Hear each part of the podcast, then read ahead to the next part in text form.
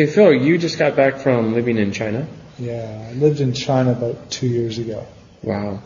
What was China like? Um, China was an eye opener. It's uh, it's a very old culture, but there's not many new. I mean, there's not many old things left around in China. Uh, through wars, through the Cultural Revolution, a lot of stuff's been born, burnt.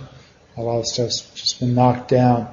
Um, one of the few old things that's there is the Great Wall of China. Uh, it's very famous. This wall, um, very big. Yeah. Um, they are doing some efforts to try and uh, build the wall up again, but uh, when I was there, I believe it was August 2002. Uh, it was still mostly old stuff. Yeah. What else did you see in, in China? Uh, I went to Xi'an and I saw the terracotta warriors. The terracotta warriors were discovered shortly after Mao died in the late 70s by a farmer who was digging a well.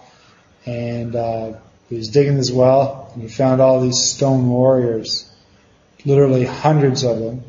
And it's a national treasure now. Wow. Uh, That's fascinating. yeah, it's really it's a really impressive thing to see.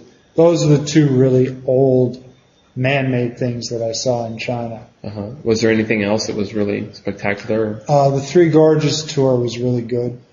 Sadly, they're all underwater now because of the dam project, but I was able to go shortly before it was flooded and really, really enjoyed it.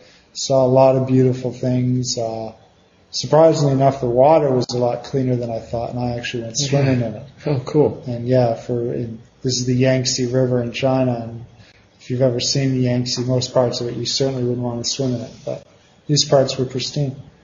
Wow, thanks. Sure.